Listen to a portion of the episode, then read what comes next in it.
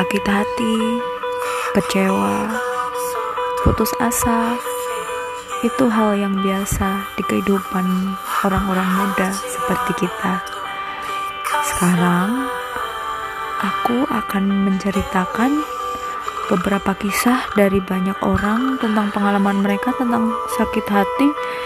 dan kekecewaan di masa muda supaya menjadi penyemangat kita supaya kita nggak mudah putus asa dan menyerah dengan keadaan